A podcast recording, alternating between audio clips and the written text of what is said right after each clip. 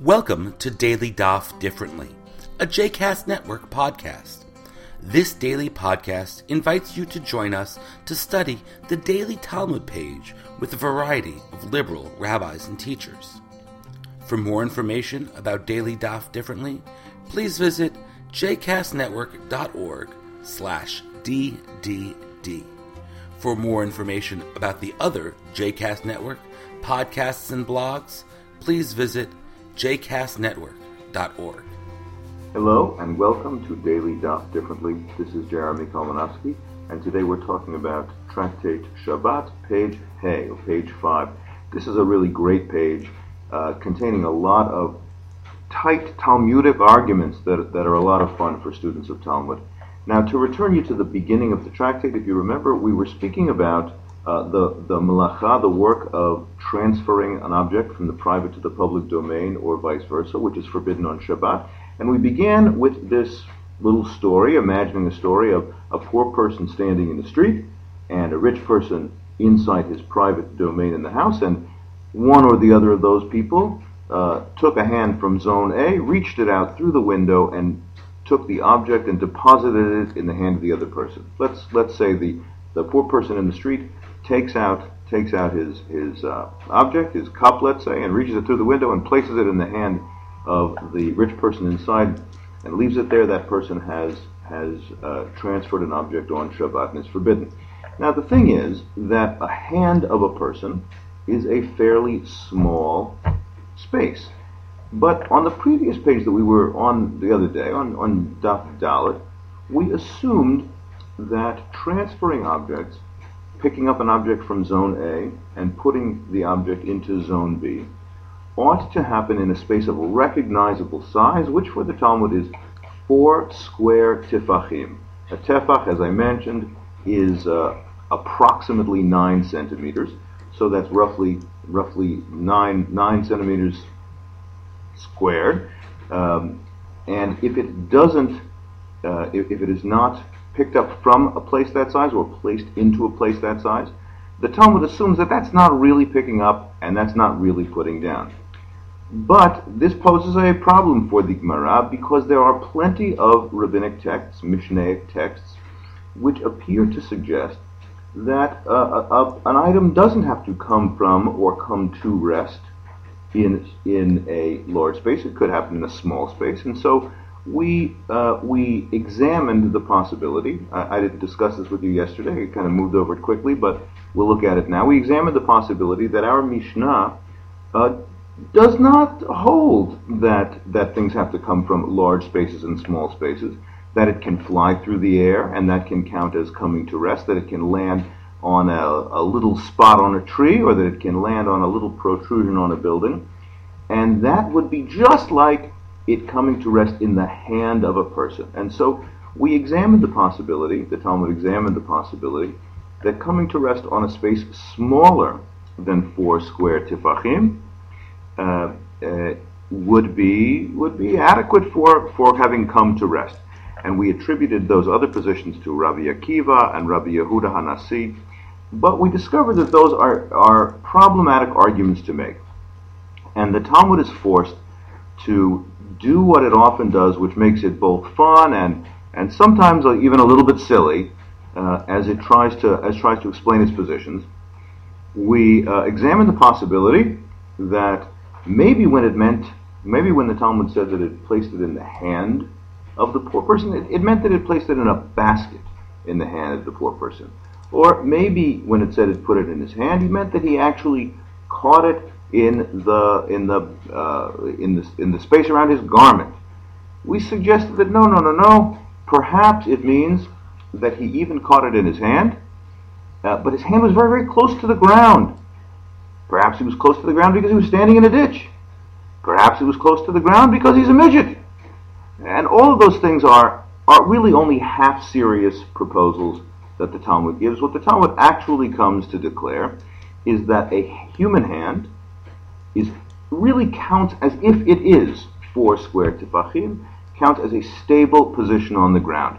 And it is true that Rabbi Akiva does not hold that position, and, and Rabbi Yehuda HaNasi does not hold that position, but that is the position which two of the generation of teachers from the sort of middle third century, Rava in Babylonia and Rabbi Yochanan in the land of Israel, will take, and that is the position which will later become a matter of law.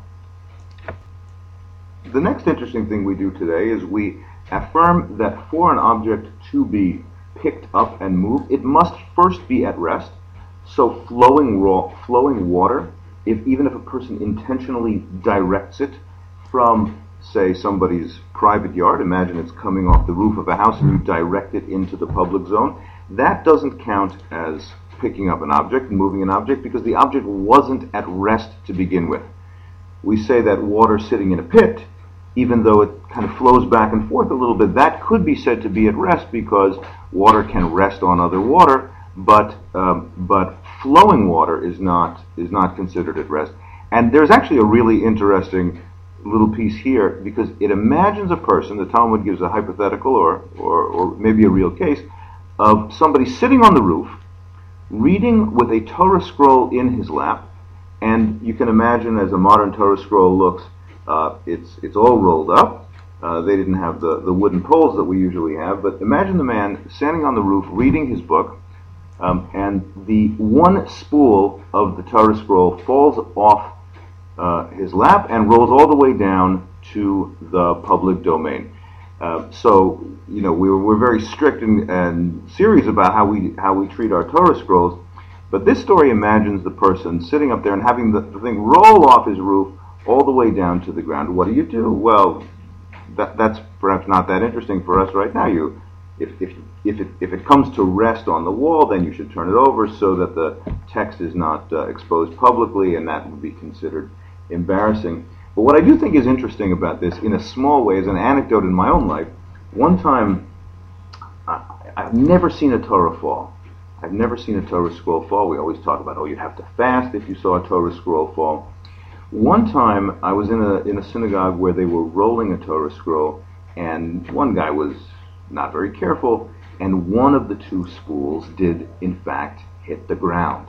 And as you can imagine, it was really shocking and embarrassing. And so I did direct that question to uh, to somebody who's really quite an expert on halacha. And he directed me to this passage right here. He said, "No, no, that's not really falling, because our pa- our passage, in fact, describes that a that a Torah can half fall, and that would be considered an unfortunate accident, but not the not the crime for which you would have to fast."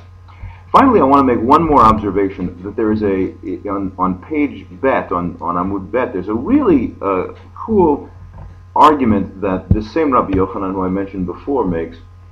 And he says that if you were in the course of carrying and you picked up an object for carrying inside a given domain, which was perfectly acceptable to do, carrying your living room from, from one corner of the room to the other corner of the room, and you picked up that object with the intention of remaining inside the protected zone, but then in the course of it you changed your mind, you you got distracted, and you weren't thinking about it, and then you walked out. Uh, Rabbi Yochanan says that that would be rabbinically prohibited. You shouldn't do that. But that's not actually a biblical violation. Why? Because violations require intentionality from the beginning of the act to the end of the act. Rashi says here uh, a phrase that is important in the laws of Shabbat Melechet Machshevet Asrat Torah, the Torah forbids intentional acts, not accidents. Included here is a theory of intentionality, a theory of kavanah. To do the right thing requires intention from the beginning to the end, and similarly, to do the wrong thing requires intention from the beginning to the end. Uh, I think that the rabbis are very, very um, uh, astute, and they place a great deal of emphasis on kavana, uh, on intention. So actions, holech achar kavana. The, the deed is determined really by the intention that begins it. It can still be a bad act, it can still be forbidden by rabbinic decree, but if you pick it up, if you pick this object up with the intention of carrying it in a permitted way and then you get confused and do it in a forbidden way, shouldn't do it, but that does not count as a fully forbidden act because kavana determines. Have a great day. Look forward to speaking with you about Talmud again tomorrow. I hope you've enjoyed today's episode of Daily Daf Differently. and that you'll join us again tomorrow for a new page. The music at the open and close of this episode is Ufros from the Epichorus album One Bead, available on Bandcamp, iTunes, and Spotify.